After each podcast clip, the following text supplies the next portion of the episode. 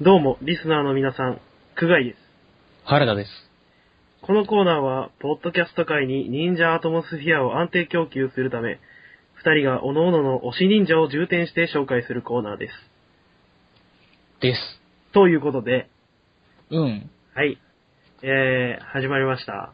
えーっと、今回からね、一応ね、はい奇数回だけ限定で、ちょっと、忍者のコーナーをね、そう、対応決まってました。実験的だけどね、まだ。うん。やってみようかなということで、先ほども説明しました通り、各々の推し忍者を紹介していくコーナーでございます。ということで、あのー最初の文章俺が考えたんだけどさ、うん。あのーちょ一個質問いいかな久我に対してなんだけど。あ、俺に対して、うん、いそ。いうそうそう。あのさ、うん。久我さ、うん。重点派じゃん。うん。俺、重、重点なんだよね。あ、10点派なのいや、これさ、アニメでさ、ああのー重点だったから、うんもう、完全に。ーうん。なんか、あ、あっちが正しいなっては思ってるんだけど、うん。なんか、文字で読んでる時に、あ重点で読んでたから、なるほどね。ちょっとまだ自分の中でね。いや俺そこじゃなくて切り替えられないこのリスナーかリスナーかのどっちかなあって、あれはねだ、と思ったけど。あれも確かに俺は、リスナー派なんですよ。リスナー派でしょ、あなた。うん。でも俺リスナーなんだよリね。スナーだよね。うん。ここれれは、はまあ、でも、あのね、これはね、ジャンクとか、あのポッドキャストのやつでリスナーって言ってるんだよね。はい。だからちょっと、リスナーって呼んで。いや、まあ、いいけどね、別にこれは、君のリスペク トは。だからあのさ、待って、時間がねえって言ってんだわ。そう 今回はマジで1時間超えちゃいけないんだよ。 1時間超えちゃいけないっていうか、スカイプ、今回は、実験的にスカイプでやってるので、実験ばっかかよ。うんあのー全然、こう、いつもと勝手が違ってですね。そうそう、まあ1時間以内に収めようっていうことで、で、あのーはい。えー前回の終わりに一応テーマを決めてね、はい。えーやったんだけれども、えー好きな爽快忍者、第1部から、だね。ということで、これどちらから行きましょうかね。えーと、じゃあ、俺からでいいかなとりあえずは。じゃあ、原田の推し忍者を。うーんとね、まあもちろんめちゃくちゃ悩んだんだけども、はい。悩みましたね。えー、決めたのは、はい。ソニックブームさん。うっそ、かぶったうわーマジかえ、マジでうわーえーあ、嘘だろう、マジか、やめ。企画が倒れた絶対に被らねえと思ったのに。ここは被らないと思った。うわーうわー。いやー、これ好きなソニックブームさんの話になっちゃうよ。あー 第1回なんですけど。ちょっ と、嘘だろ あー、被るか、そうかう。。え、いやえ、お前、だって俺よりな、俺なんかよりもっともっといろんな人がいる知ってると思ってよ。そうだけど、そうなんだけど、でもやっぱり好きな思い入れのある爽快忍者。うん、いやあの、プロミネンスさんと迷ったんですよ、ちょっと。あー、はいはいはい。プロミネンスさんも、実は設定上はシックスゲイツですからね。うーん、俺、ああれ、ちょっとまだ諸説あるんだけどね、シックスゲイツ本人なのか、シックスゲイツの参加の忍者なのかっていうのは。俺はもう、あのもう、ゲートキーパーさんか、あで、悩んでたんですけどー。、ゲイツキーパーさんと似てるもんな、ソニックウームそさんは。の、あ、そう、あやっぱちょっとチ似ャてンスがねた。けどね。うんうん。あー、そうか。じゃあもう、えー、区外のシリンジャーですけれども、ソニックブームさ ん。そう、えー、一応、名鑑読みますか。あそうですね。いいんソじゃなニいックかウームさん大好きクラブみたいになってしまった。えー、の、えー、ナンバー114。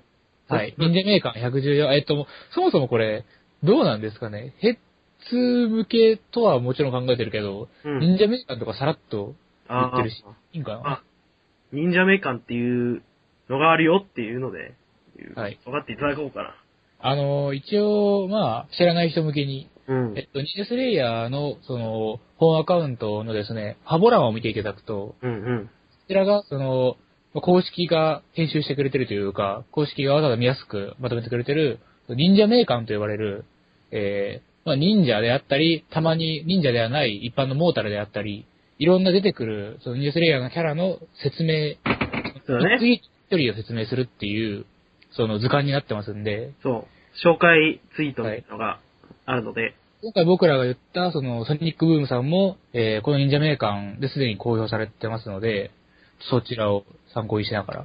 ということで、それをちょっと読むっていうことで、えー、忍者名鑑、えー、114番、ソニックブームだ。えー、爽快シックスゲイツの忍者で元ヤクザバウンサー。ソニック空手やジェット空手の訓練を積んでおり、格闘能力は高い。気が短く凶暴であるが、同時に冷静な判断力を合わせ持つ。ということですね。えー、完全に用意してあったでしょ はい。僕も同じページ見てただろ。えー、ええーそうか。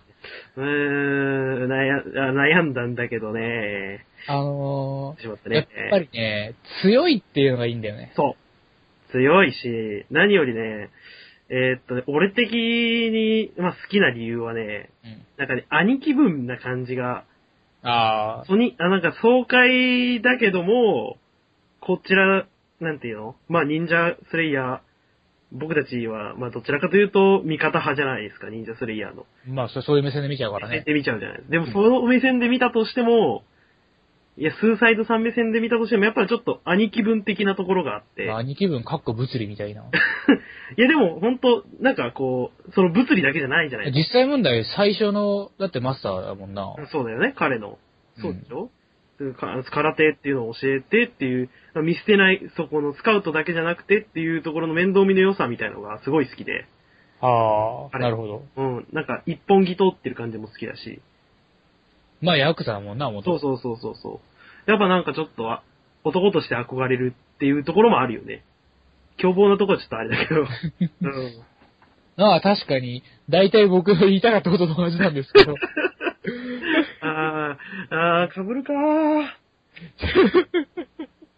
あさのっきまー、でさ、うんあんだけ牽制し合ってさ、そうそうそう、この、例によって、ポッドキャスト始まる前に2時間ぐらい普通に話してるっていうか、いや、まあ2時間どころじゃないっつうか、本当は。どこじゃないっていうか、実今日は、あの、先に、はいから T3 のドラゴンズクラウン一緒にやってたから、 3時間ぐらいやっそう、やってたからね。うーん。だって今、えーっと、23時半ですけど、うん。えーっと、だっで、て、 6時から始めてそうだよね。6時ぐらいからスカイプやってたもんね。うんで、途中で一回飯食いに行って、そう。だかで、ら、一緒に飯食った後帰ってきたのがスカイプだもん。ちょうど5時間半ぐらい経ってますけど、牽制しあ、れだけ牽制し合って。いや、絶対被らねえ、絶対被らねえって言ってたのにな。ちょいやっーと、原田君のやっぱ好きな理由、一旦聞いとこうよ。えーっとね、なんだろう。やっぱりその、脳空手、脳忍者。あ忍者スレイヤーに共通するこの価値観が僕はすごく好きなんだけど、ー。はいはいはい。あの、まあやっぱり名ばかりが多い印象の、そう、なんか爽快シックスゲートの中で、うん。彼本当に、あの、空手が強いって明言されてたじゃないですか。そうだね。空手の、ソウルの格はグレーター忍者だけど、うん。でも、その、シックスゲートで十分やってくれるだけの実力を見せたじゃないですか、実際に。まあね、彼はね。そう、あの、アーチ級のニュービー忍者二人を手玉にとって、相当強かったですよ。相当強い。で、あの、一番好きなところは、うん。こう、こうすごい強い空手を持ってるよって言われてる中で、さらに、あの、まあ、風忍者くらいのことなら何でも知ってるわって感じで、奈落がちょっと舐めるじゃない。あー、はいはいはいはいはい。で、こう、実際忍者スレイヤーも、その、奈落の言葉に従って、えワインストに近づいて、で、あそこでさ、こう、字の文でさ、うん。あの、しかし、その、ソニックブームは、その、奈落の知る頃の、その、風忍者クラーのそのままじゃないって言われてるじゃないですか。でそこのあそうだ弱点をね、そう自分の空手によって、そうそうそうそうそうそう。ワンインチくらいまで近づいても、それだけで勝負が終わったわけじゃなかったっていうのはね。結果的に負けてしまうけど、ソニックブームさんは。でもやっぱりこう、自分の空手をね、磨いてるっていうのが、めちゃくちゃ現れてすごく好きでしたね。まあ大体一緒だね、言いたいこと は。 空手の部分もやっぱ言いたいことは一緒だよね。まあ、そうですよ。そうか。まあ一応まあオープニング、うまあ第1回まさかこんな被るとは思わなかったけども、まあオープニングとしてはまあ短くまとまってよかったんじゃないかな。で、次、次は、ちゃんと、うんで、その前に一応その、いただいてるというか、次ちゃんの、えー、ハッシュタグでつぶやいてくださっているおう。好きな、えー、忍者についてちょっと、あ、そうか。うん。そうか、そうか。えーっと、イエロー寿司さん。爽快で好きな忍者はウォーロックかな。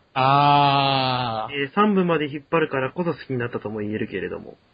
えー大物ぶってるけど追い詰められるとどこまでも小物なところとか、えー乗り移りすぎちゃって、自分が誰だかわからなくなっちゃうサイバーパンク性とか。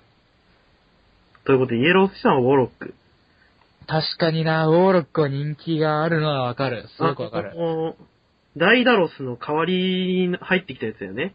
そうですね。あのー、ちょっとウォーロックさんもじゃあ忍者メーカー見ますか。一応、すぐ開けますよ。あ、マジですか。はい。えー、忍者メーカーですね、ウォーロック。はでい忍者メーカー、ナンバー5、ウォーロック。あ、早っシックスゲイツの忍者。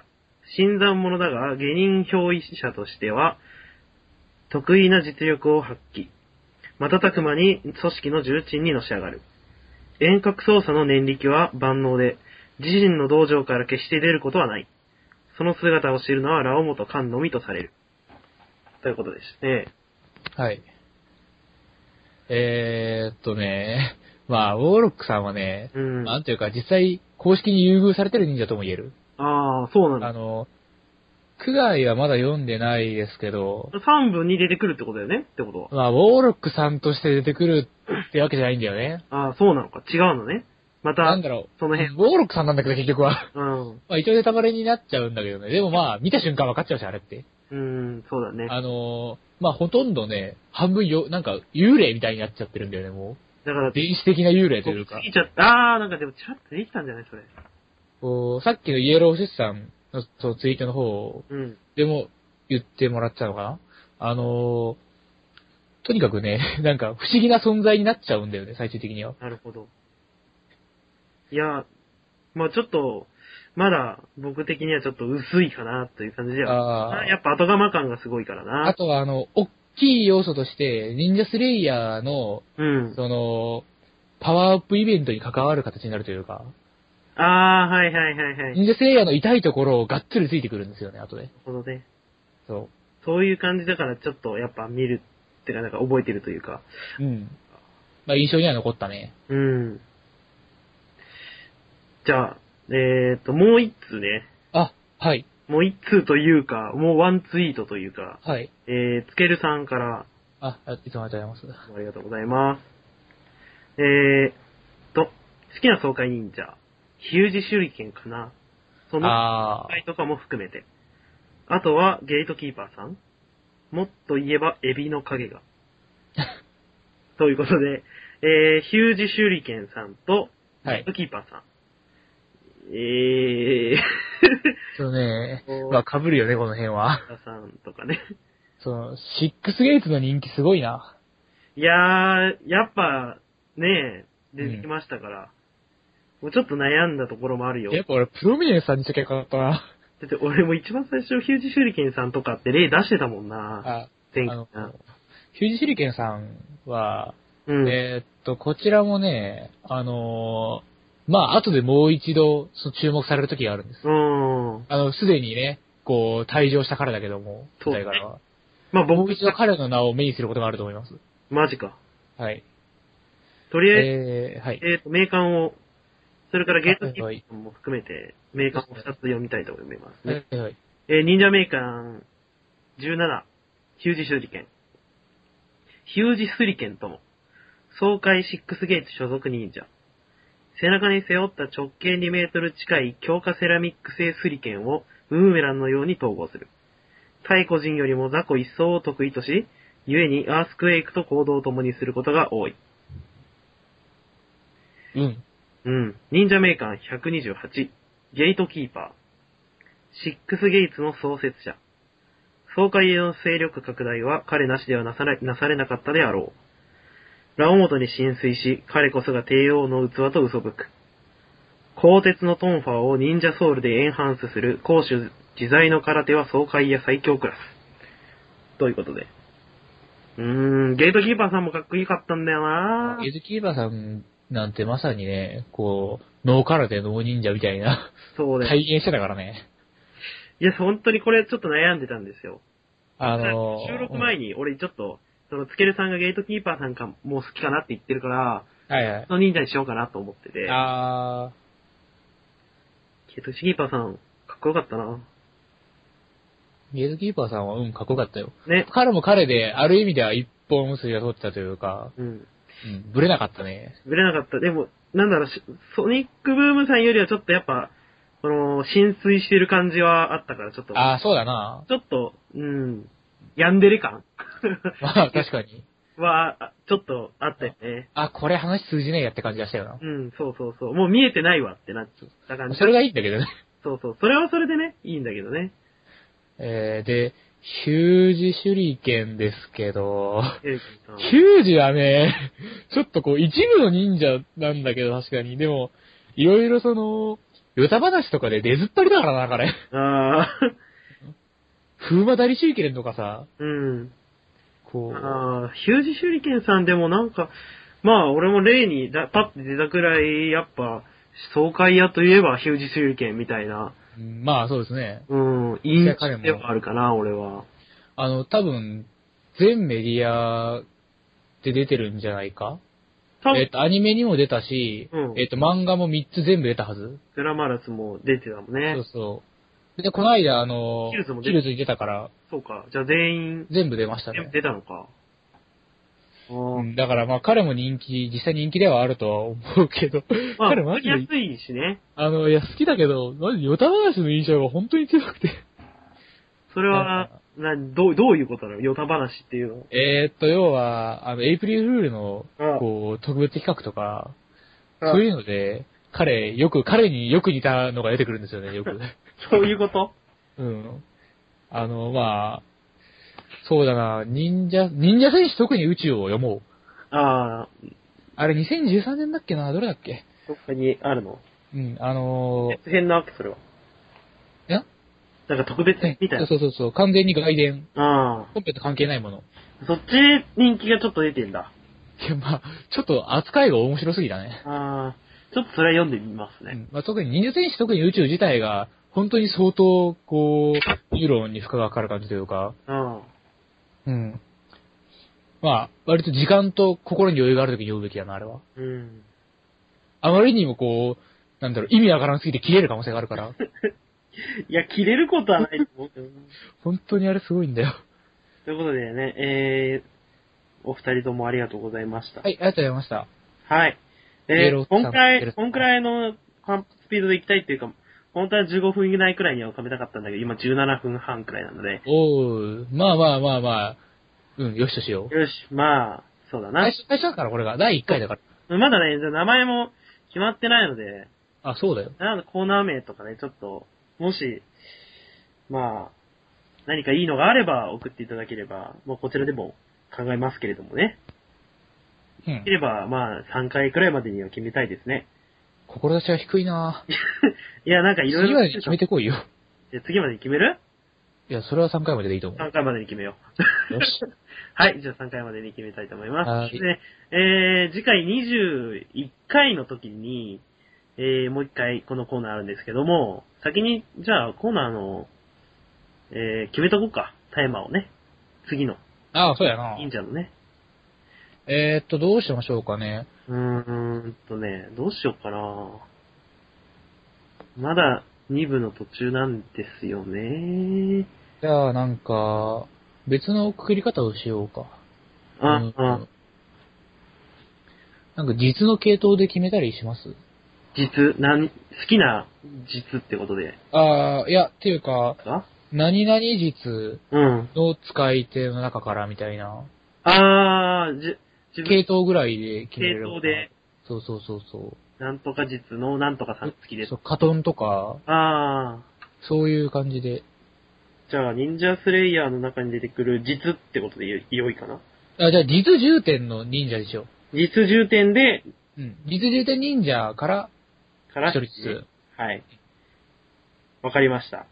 じゃあ次、実重点でつ。うん忍者を。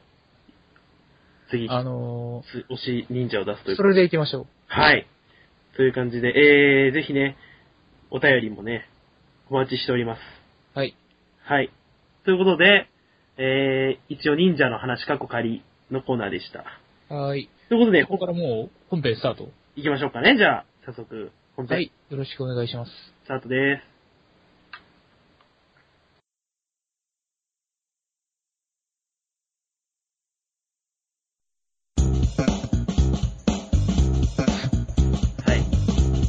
ということで、本い編やーでございますよ。あの、時間結構取るね。いやー、思ったより取る。あー、これは取るのは知ってた。これは怖いなまだ30分までに収まってよかった。本編開始が20分からスタートですよ。うわぁ。えーっとね、そうだなまあ、早速副次引いていきたいところなんだけれども、またこっから時間かかるんだよな。あのー、先にね、ちょっと皆さんに言っておこうかなというのがあって、ゲストが来る、ゲストが来るとか言ってて、ちょっと、えーっと、まだ誰が来るのかみたいな話はしていなかったので、一応もう発表しちゃおうかなと、思います。で、発表っていうことでもないんだけど、えーっと、次回、えーっとね、20回かなお、マジでうん。おう別編にはしない。うん、ナンバリング会にしようかな、と思って。えー第20回にですね、えーネットラジオの歩き方っていうポッドキャストから、えー深澤さんという方が、方がですね、えーゲストに来てくださるということで、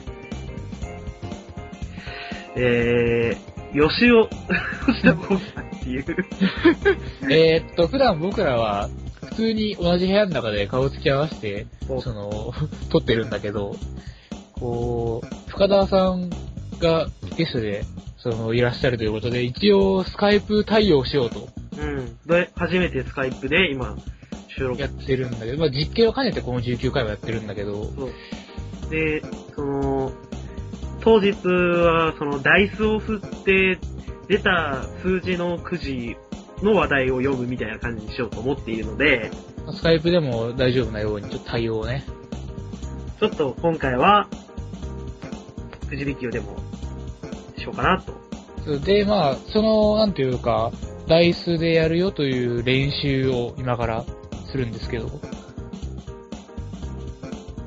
するんですよね。はい。はい。お願いします。じゃあ、ちょっと、そうだなはいはい。ダイスをじゃあ、振るので、はい。えー適当に引いてくだ さい。えー当日は、はい。えー9個くじがはいはい。ありますので、一応、僕はじゃあ今からダイス振りまーすって言って、えーダイスを振るので、その数字が6とか言言ったら、じゃあ引いていただくということで、今回は、わかりま今し回 た。は、あの、あじゃあ今回は出た数字に沿ってなんか適当なことをやってから普通にくじを引くので。そうです、そうです、そうです。はい。はい、じゃあ行きまーす。はい。さあ、誰になりますかね。行きまーす。9、 9、結構多いな。 9です。じゃあ今からジャンプ9ページ読み終わったら行くんちょっでと。待って待って待って、長い長い長い。長いよい。やいや、全然大丈パンパ夫ンとこで終わるぞ、それ。です。いや、全然大丈夫です。またべ、またべ読めよ。 いや、ちょっと僕は配給を読むので。絶対無 理 !9 ページ止まれないよ、配給。はい、OK です。はい。えー、じゃあ、こちらのくじを。はい。はい。あ、これ俺が読むのかな何ああ、そうです、どうぞ。えー、っとね、最低限文化的なものを模索する話。また、えー、っとね、これ先に説明してさせてください。原田くん。えっとね、これね、絶望先生にこういう話があったんですよ、昔。はあの、さよなら絶望先生っていう漫画、あ、うん。僕大好きなんですけど、はい。まあ、存在は知っておりますよ。これにですね、かなり初期の方です。うん。あの、文化祭の話で、はい。あの、絶望先生が、うちのクラスは最低限文化的な文化祭をしますとはあ、はいうあ、は話をしてですね。あ。その、えうん。ううんん。。で、じゃあ何が最低限文化的なラインなのかという話なんですよ、これは。こあの一話は。あ、あちなみに最終的にこの回では、クラスの出し物が、うん。うん。あの、理科実験だったんですけど、は内容が、じゃがいもに、い。その、紫要素液うん。を垂らすと紫色になります。みたいな。まあ、な、最低限文化的な発表がこれだったんですよ。ああ要、素液を垂らすと紫色になるっていうのが。で、我々はそれの加減を決めようって話そうなんていうか、あの最低限文化的なものをうんぬんの話、俺すごい好きで、ああ、はいはいはい。もう当時ね、僕はめちゃくちゃ、うおー、やべ、なんて面白いんだと思ったんだけど、うん。周りの友達が誰も理解を示してくれなくて、本当に一人も理解を示してくれなかった。えーと、な最低限文化的なラインを決めようの話。そう、まあ、これだ、こ、何々の最低限文化的なものはこれだな、みたいな。いやそうそうそうあーあー、そうか。あれだよね。あのー、ねうん。なんすかいや、わわわ、言いたいことはわかるん だけど。最低限文化的か。その、最低限文化的な一発ギャグは、はい。果たして、その、アイーンなのか、みたいな。あれって最低限なほど文化的なんですかねあー、文化的であるかって問題ね、まず。そうそうそうそう。でも、アインは文化でしょ、もう。文化。ああ。あ、後になって文化になったやつね。まあ、その当時文化としては認められないわけじゃないですか。あ、そうなるとだから、もう割とみんなが知ってる一発ギャグっていうのは文化的なのか、結構。うん。そういうことじゃないああ、確かに。お前いい着眼点やな。いや、だってもう文化っていうのは過去にしかないから。あ、いいこと言うね。うん。それはもう歴史上の話であって、それ今度ツイッターで言っていい あの、なん聞いかて、もいいけど、普通の話ですよ。すごいいい感じのタイミングで言うから、まあでも文化っていうのは過去にしかないから。江戸時代の文化っていうのは、江戸時代の時には普通に行われてたことですからあ、。そうだよな。ということは、ね、あくまでそれを頑張って考えるとするのであれば、最低限普通なことを考えようってことでしょ。あー、なるほど。我々にとって、最低限文化的な。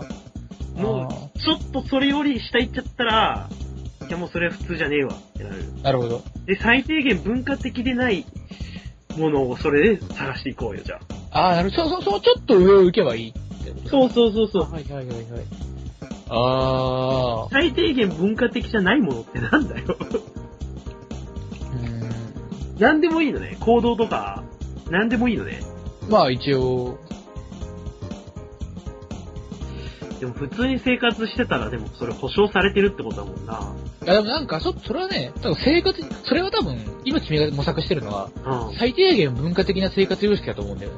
あ、いいじゃんいいじゃん。今のは、その、なんだろう。今の話で生言うと活で考えるとって話ね。そう。もっと限定してもいいと思う。最低限文化的なゲームとかでもいいと思うんですよ。なんだそれ。最低限文い化や、的要は最低限文化的じゃねえゲームも存在するってこと。あるでしょうね。いや、だから、おそらく、ああその、めちゃぶつけとかは文化的ではないと思うんですそれもうわかんねえわ。まあ確かに。よ。あなんの、で散らばったボールを片っ端から周りにいる人に当てるっていうゲームなんですけど、文化的拾って投げてな拾んってだ。な。確かにそれちょっと文化ではない。文化的ではそうそう。そういう話か。うんあの、多分、ちょっと文化的すぎる遊びは、ああ、あの、様々な要素が入ってくる、かくれんぼとか、ああまあ確かだるに。まさんが転んだとか、あれはちょっと文化的すぎるんですよね。ちょっと文化的で。要素が多い。うん人間的だよね。そうそうそうそうそう、分かってるね。騙し合いとかがあるから。うん。だかもら、っとそういうのじゃなくて、もっと粗暴で、単純で、そう。荒々しい何かってことか。最低限文化的な遊びなのかな、あの頃は。いや、なんで、一個、その、じゃあ決めて、終わろうってことでしょああ、そうですね、そうですね。そうか、そうか。遊びでいきますじゃあ。いや、遊びで行きましょうか。オッケーオッケー。最低限文化的な遊び。杉ジャン調べによる最低限文化的な遊び。杉田によるとね、そう。今までやってきた遊びの中で最低限文化的だったやつ。だったやつ、最低限文化的じゃなかった遊びは、やばい、うん、はい。まあ、下校中の石切りじゃないかな。あー、確かに。あー、なるほど。全く生産性もないし、一切ない。そこにあ割ると危険だし。蹴っただけ。あー、なるほど。もう遊び、まあまあまあ、もう、そうだね。でも遊びだもんな、あれ。そう遊びだと思うんだ、あれは。あ、これ結構、一発目にして結構いいとこ行くね。一般的にね、始まるものである。あのさ、ごめん、俺さ、 結構すげえ、なんか趣旨から外れるかもしんないけど、うん。お前も知ってるやつを思い出して、あ、俺らの共通の友達から教えてもらったさ、うん。ユリゲラーって覚えてますえ ユリゲラー。え、なんだっけ、なんだっけ。あの、トランプを、あの、一山用意するんですよ。あー、はいはいはいはいはい。でいや、ユリゲラーは、あの、複数人でやるゲームなんですけど、あの右回りに回ってって、そう最初の人は、その、い山札の一番上を、その、手に持ってね、あの、ハートがなとか言いながら裏返すんですよ。当たったら、一ユリエラーなんですよ。ごめんごめん、もうね、アッピなのかなそれは体験文化的でない方だから、外れたら別にそのまま何も回してということで、このまま、これ山がなくなるまでトラ回ンし続けプるといトう、ランプを裏面で適当に当てれたら勝ちって、ただそれだけのユリゲラーっていうゲームを友達から教えてもらって、本当本当になんていうか、友達どにれだけ暇だったらこんなこと思いつくんだみたいなゲームだったんで、あやれっ。てもらったって言うかね。いや、やりましょうよって言われたんだよ、あれ。そうそうそう。ていうか、あいつ考えたんじゃないのあれは。 え、マジであいつなんだっけえ、そうでしょそんなゲーム、あってたまるか よ。えそれがじゃあ、それは、文化的でない方に入れたい、俺は。文化、文化じゃねえよ、こうんマジ文化感じねえよな。文化的でない、それは。そこシェア 版、それは。あの、ほぼ脳を使うことなくやられたから、あのゲーム。そうだよ。だって言え言えばいいんだもん。いやー、ね。なるほど、ル確かールに。がなかったから。やっぱルールがないものはダメですよ。そんな、学最校低帰り限のルールがないと。石蹴りもルールないでしょ、基本。だから、最低限の野蛮、最低限文化的でないんだよ。あ最低限文化的であるのは一個でもいいからルールがあってほしい。あ、わかったわかったわかった。水切りどうすかあ ?1 対1でぴょんぴょんやるー、やつ。確かに。あれはかなり最低限なのよ。明確なルールはないけど、勝利条件だけはあるもん。そうそうそう。勝利条件のみ設定されたあの、野蛮な感じ。で、そうなかん。となく上手い下手はわかるじゃん。うん。それ、来てるなしかも石さえあればできるから、石と水があれば。来てるよ。うん。水切り。水切り。水切りが今んとこい、あれ、有力。最低限だね、今。最低限文化的だね、今んとこ。もうちょっと考えて、なかったらこれだね。もう、うん。より、だからもっとちちっちゃい頃にやっていた遊びだと思うんだよね。ああー、なんだろうなー。うーん。簡単。でも鬼ごっことかも簡単だけどな簡単だけど、あれ結構過激もあるし。あー今、今ちょっと消化されちゃったって感じ。消化されちゃった感じ。あー。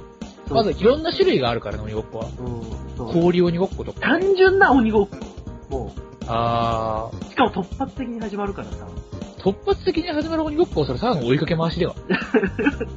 ルールは今あったもんじゃねえから、それは。それは、追いかけ回しは最低限ではないけど、鬼ごっこはちょっと、まあ鬼ごっこはよりは水切りの方がより最低限な感じするな。でも俺大学生になってもやるからな。それは、それはちょっと、こう、お前の文化レベルが低いっていう話じゃん。箱根でやったからな。箱根の川でやったからな、友達。水切りできるやん、そこ。あ、ごめん、俺はやってなかった。俺はやってると思ってたんだから。なんで参加しろよ。いや、だってバカにしてんのか。大学生なのに恥ずかしいじゃん。 うーわ。うーわ。恥ずかしい奴らがいるよと思いながら、一緒に見てたよ。あのー、雪合戦とか。あー、雪合戦はね、多分ね、我々は雪国じゃないからそう思ってるだけだと思う。あー。出身本場ではもっと戦略性の高い。的なで、だって壁とか作るんじゃない雪で。あー。で、で、出たり隠れたりしながらこう、投げたりしたら、ちょっと、そりゃちょっと、いや、水切りだな強いな、水切り。強いなぁ。うん、じゃあ、一応、じゃあ、次の調べ、では、最低限文化的な遊びは水切り。ということで。はい。これもじゃあ、なんか、最低限文化的な遊びを、これじゃね水切りこれじゃねみたいなのが、もしあれば、これもおま便ありそうだな。いただきましょうかね。そんなに無駄なこと考える時間がじゃあ、ほんあるかな、皆さん。もう本当にもう、ああ、今日もう何にも、もう何にもしたくないってなった時に、ふっと思いついそうだね。あの、もう、たので、今日の用事完璧に済んでも、あと寝るだけなのに、そうその、あー大体寝る時間まで5時間ぐらい暇な時。とか、うん、もう、あと、あー、もう洗濯あと3分、あと3分で終わるって、これ干したら寝れるな、くらいの、家事の隙間とか に、考えてほしい。そうですね。お願いします、その時間 に。うん。次じゃん調べ水切りよりも、最低限文化的な遊び。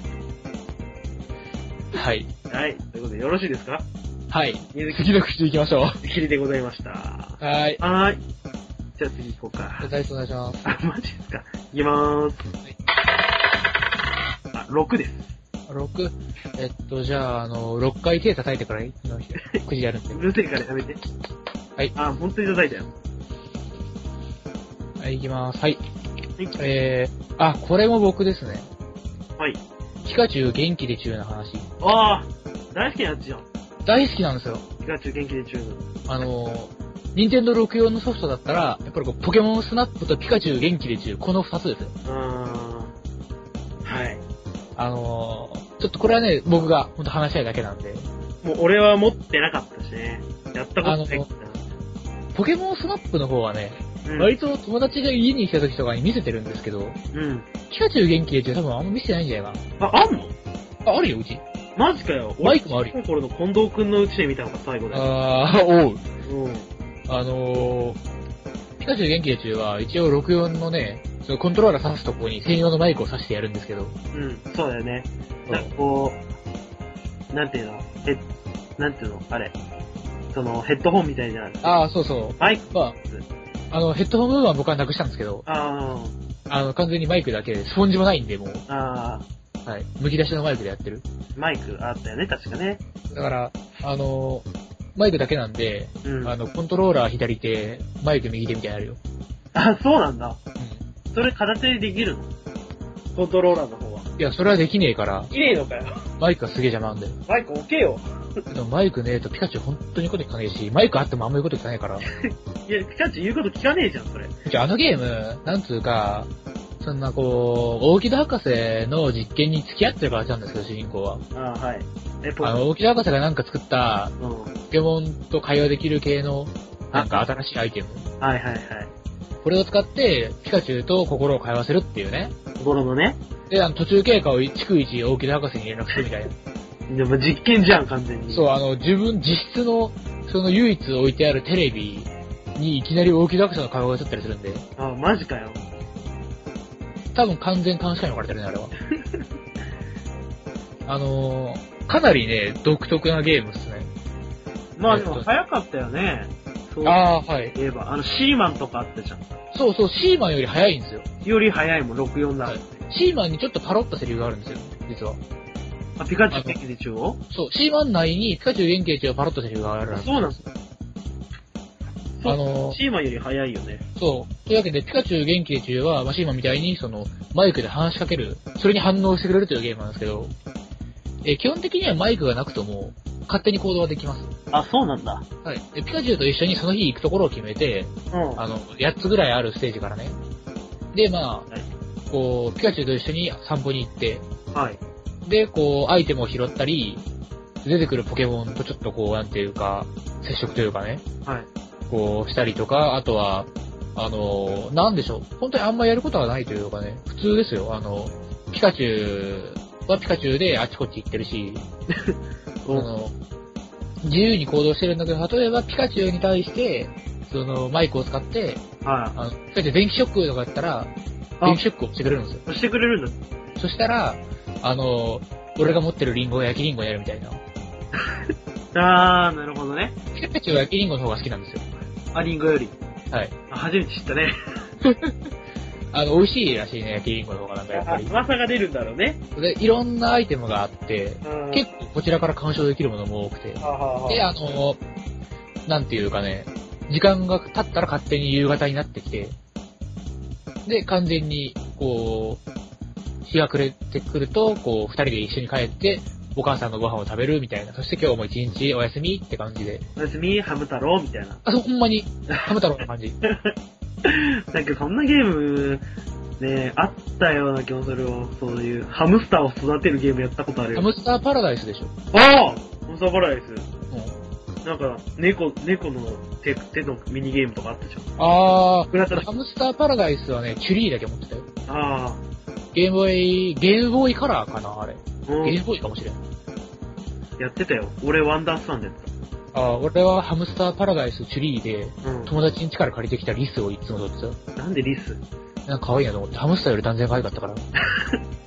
え、だから、え、ピピカチュウを育てるゲームなのあーえっとね、一応、ピカチュウと仲良くなっていくゲームですね。ああ、目的は仲良くなるなんだ。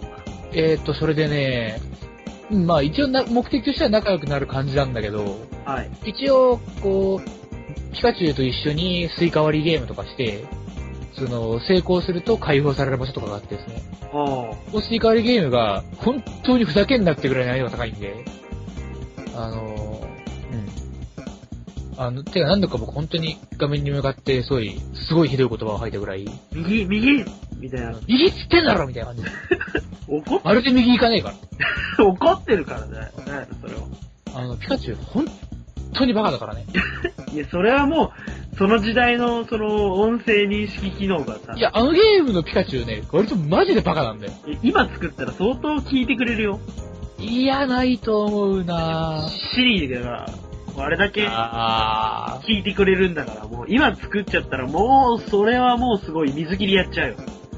ーあの、えっとね、一応要素はかなり多くて、かなり長いこと遊べるゲームなんですけど、あ、そうなの散歩に行ったり、あとは、え行く場所によって一応ミッション的なものがあるんですよ。あ一応、クリアしなくても何にもなんないけど、クリアしたらアイテムがもらえたりとかあ。、はいはいはそういい。うやつ例えば、あの、森に行くと、その、いつもですね、不思議種が、はい。その、みんなで夕食会をしててですね、うん。あの、そのディナーのための材料集めをピカチュウにしてほしいと。といあうことで、あ、うん。その夕方の時間までに、えー、なんていうか、フィールドに散らばってる、その、食材の中から、こう、指定された3つの食材を届けてあげると、こう、美味しいご飯が食べれるよと。失はあはあはあ。敗すると、まずいのが食べれるよっていうだけなんですけど、ミニゲームで。そう。そうミニゲームとか、まあ、いや、完全に無視してもいいし、ああ、無理してもいい。そう、無視したら別にまずいのが出てくるだけだから。ああ、そっか。まあ、ちゃんとやったら美味しいのが食べれるだけ。例えば、カレーの時に指定されてないあのリンゴをわざわざ入れたりすると、美味しいカレーになってるとかもあるという。ああ、逆にね。そうそうそうそう。例えば、指定された食材の一個グレードが高い食材をあげると、美味しいのになれるとか、そういう、ちょっとした要素もあって。へえ。まあ、あの、一か月で二画目、不思議なには会えるんで、それぞれの場所で。あ、会いに行くのね。会いに行くっつうか、いるんですよね、そこに。行ったら行くんだ。そう、ゼニガメとかも、まあ一応見えはする感じ。あのー、あとはまあ、えーバタフリーが、ちょっとこう、なんかそなんかこう、こどっか行くんだっけなんで行くんだっけな時輪の森に行ったら、バタフリーがちょっと時間、あのー、空けちゃうんで、ちょその間キャタピー見とけって言われて、はキャタピーの世話してたら、あいつら勝手にトランセルに進化するんですよ。あ。見てる途中に。あの、ちゃんと世話すると。ああ。ご飯ちゃんとあげたりしてるよね。へえ。でご飯あげようと思ったら、あいつらが食べるものって、その木の上の方にあってて、これ取れないんだよね。クリアだけじゃ。ああ、だからピカチュウに取ってピカチュウに G1 ボルトっつって、あ木に当てて落としてみよう。それをキャスピーに与えるみたいな。あああ、そこは協力プレイなんだ。そうそうそうそう。へこんな感じでいろんなステージがあるんです。あとはこれとは別に、釣りに行くっていうのができてですね。え。はい。全ステージで、釣りっていう目的で、その、散歩に行けて。ああ、そなれるはもう釣りだけなんですよ、この時は。ほど。ついするだけ。ピカチュウとすんのピカチュウがする。あ、ピカチュウが釣るのピカチュウが釣り竿を持って釣りするんで、こっちは、頑張れ引っ張れとか言うんですよ。見てるだけじゃん。いや、でも応援がやっぱり鍵だから。あの、ピカチュウが、わかるあの、小物だったらね、あすぐ釣れるんだけど、うん。あの、大物だったら、あの、なかなかピカチュウが釣れないとか負けるんだよね、ほっといたら。ああ、その時に、はいあの、いけない頑張れとか言うと、強く、強く引っ張れとかう言んう。と、すごく頑張るんです けど。これがどれぐらい効果があるかさっぱりわかかっこいいじゃ ん、それ。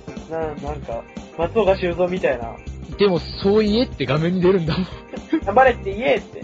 頑張れって言ったらピカチュウが頑張るよみたいな。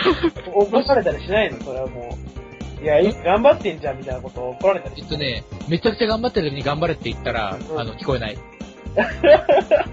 ポカンってなる。何言ってんだ、こいつってなるわけね。うん。で、こう釣れるポケモンもいろいろ場所によって違うみたいな。なるほすごく、うん。あの、64でね、こんなマイクを使うっていう一芸ゲームみたいな顔しといて、あの、ちゃんとゲームとしていろんな要素があって、ど。いや、まあぜひぜひ、その辺に100円とかで売ってるんでね、マイクも込みで150円とかで売ってるんでね。まあね、64がちゃんと起動するところ少ないと思うなまあ、64本体の問題なんだよな、結局は。もうないよな。やっぱちょっとね、弱いから、昔のまあハー大事に使ってますから。大事に使ってるところであればね、ぜひね、じゃあ、ピカチュウ、ピキチュウ、やってみてっていう、はい。皆様に。っていう話でした。うん今今日度見せてもらおう一日一日うん、今度見せてもらうわ。あ、はい。いつでも見に来るといい。うん、そうする。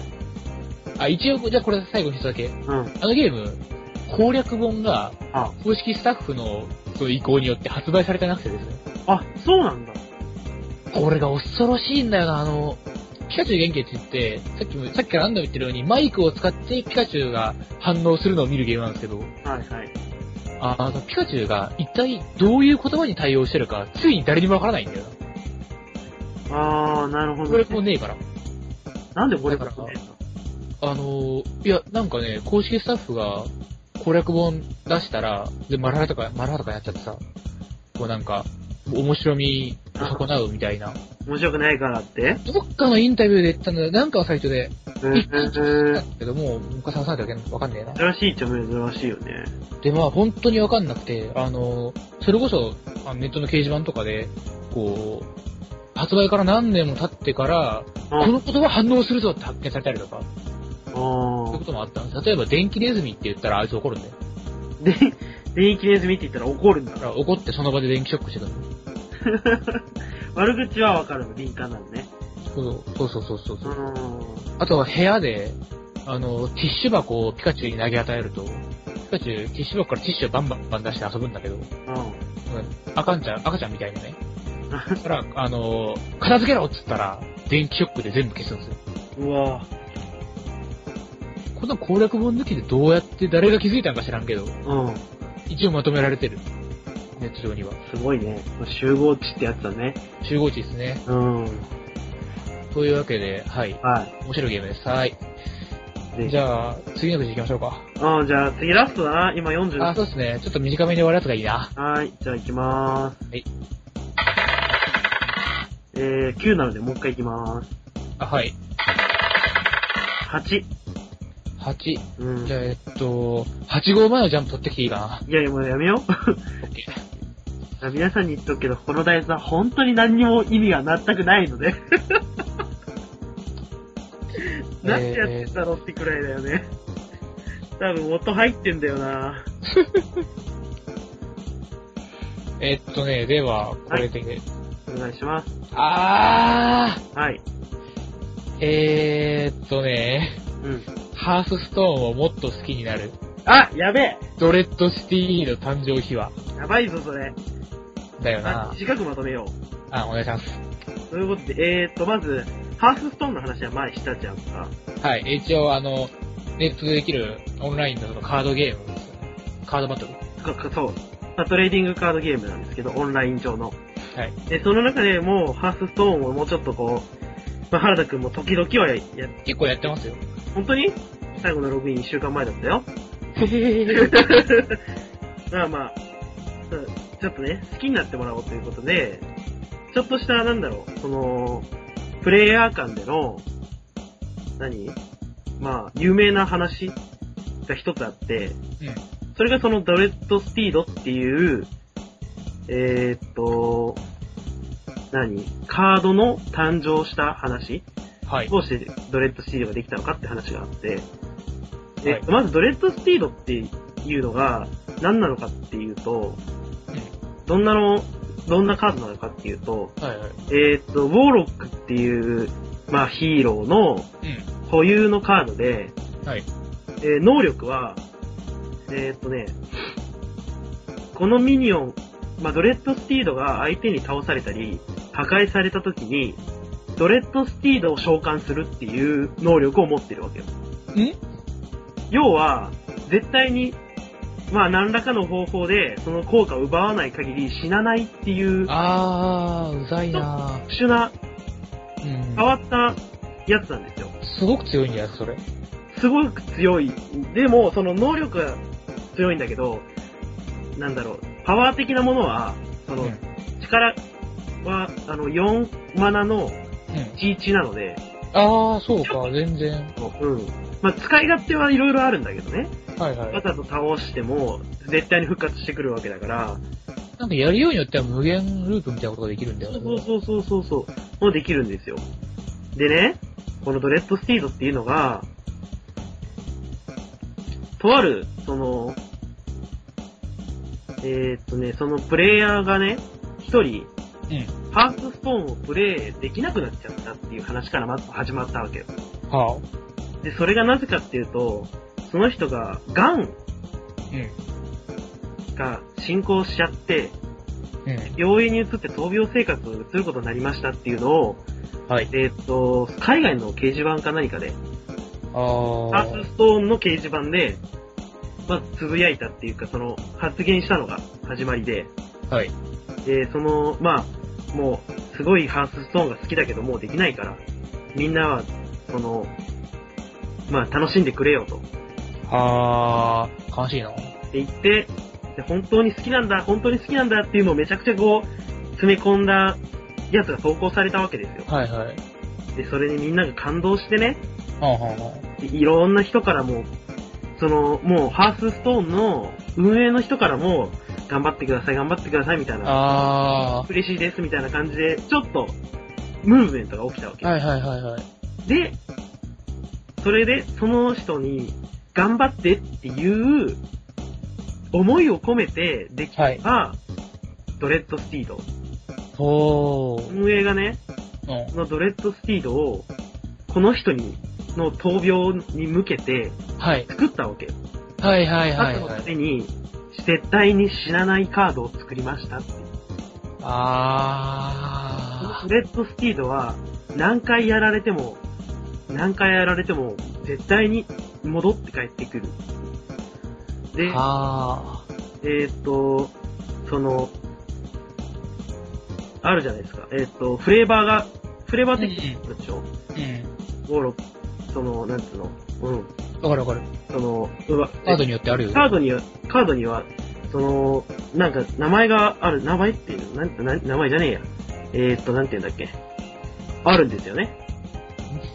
なんていうフレーバーテキストでしょのフレーバーテキストがあるんですよ。うそのフレーバーテキストには、なんて書いてあるかっていうと、えー、っと、あ、でね、トレッドスピード。まあ、この馬が倒されても、その、ガンのプレイヤーの名前がそこにあって、ん。おあ、そう、な入ってるんだよ。これ、なんて読むんだクレス、クレッセンドさんって読むのかなが乗って帰ってくる。なんあー帰ってくるみたいな感じのフレーバーテキストが載ってて、もう運営が作っちゃうっていうのがさ、なかなかこう、まあ、なんだろう。そんな簡単にできることじゃないけど、っていう運営の素晴らしさを伝えへえ。まあ、それはすげえことだと思うよ。うんこれ、これぜひね、えっと、ちょなんだろうな、まとめサイトみたいなのがあって、はい。アースストーンエクスプレスっていうところの、えーっと、読み物っていうところにね、えーっと、一応全部、どういう経緯でドレッドスティールドができたのかっていうのが全部載ってるんで、ぜひ、ちょっと一回読んでみてください。とてもいいお話ですよ。というお話。なるほど。あれだね、あのー、つい最近あったよね、あのー、スターウォーズの新作がさ、あー。あのー、個人のために先行公開されたやつ。ああ、あったあったあったあった。そう、もう余命3ヶ月って宣告された人が、すごい。本当にどうしても大ファンで、これが見れないのが本当に悲しいって言ったら、うん、あ、そその、の、うん。結局あれ、あの、間に合って、まあいや、言い方はちょっとあれだけどね、あの、ちゃんとこう、最新作を、うそのん。見れて、で、もうお亡くなりになられたらしいんですよね。あ、そうなんだ。そちらの方はもう、あれだった。うん、も一応、ドレッドシードの方はね、なんかね、解放に向かってう、は、ああ、それは素晴らしい。それは素晴らしい。すごいいいことだ。いいことだけどね。そうか、そう。なんかよく聞く、日本だとあんまり聞かないよね。うん、まあ、そうだね。う難しいのかもしれないけど、ちょっとなんかそうまいあうそれは話は。難しいのはめちゃくちゃ難しいでしょ、こういうのは。一回許すと、でどこまで許すかって話にそなうっでてるすね。でも、ちょっと、そういう話は増えてほしいなと思うわ、日本でも。うん。うん。まあ、うん。かっこいいよね、そういうのって。そうだね。うん、っていう話だわ。よかった。すごい短くお、お なんとそう。やな。うん、よかった。えーっと、何分今54分です。55分になりました。 ?59 分までなんですよね、これ。もうそろそろエンディングの方にね、向かってきたのでじゃあ、そうしましょうか。うんどうしたらいいんですかやってみてください。ということで、ハースストーンやってる人、ね、あの、ドレッドシードね、ちょっと、一回使ってみてください。 ということでね、エピックなんでちょっと入手には難しいかもしれないですけど。はい。はい、以上です。ありがとうございます。はい。じゃあ、えー、エンディングということで最後、なんか最近気になってることでも、何かありますうーん、なんかあるかなていうか、えー完全に次ゲスト会だよっていうので、あ、緊張しつつ、あの、そうですね。あの、 そうなんですよね。ゲスト会なんですよね。そうゲスト会なんですよ。ゲ何ストが、何が緊張するってさ、うんくじ引きだからさ、我々のくじの内容もさ、すげえ失礼なやつ聞くかもしれないんだよな。それが怖いんだよね。ほんとこればっかりはね、そう僕らは悪くないっていう か、そう、悪くはないよね。悪くはない実際うん実際はだって我々は、まあ、好きなものを喋るっていうものを持ってそうだよね。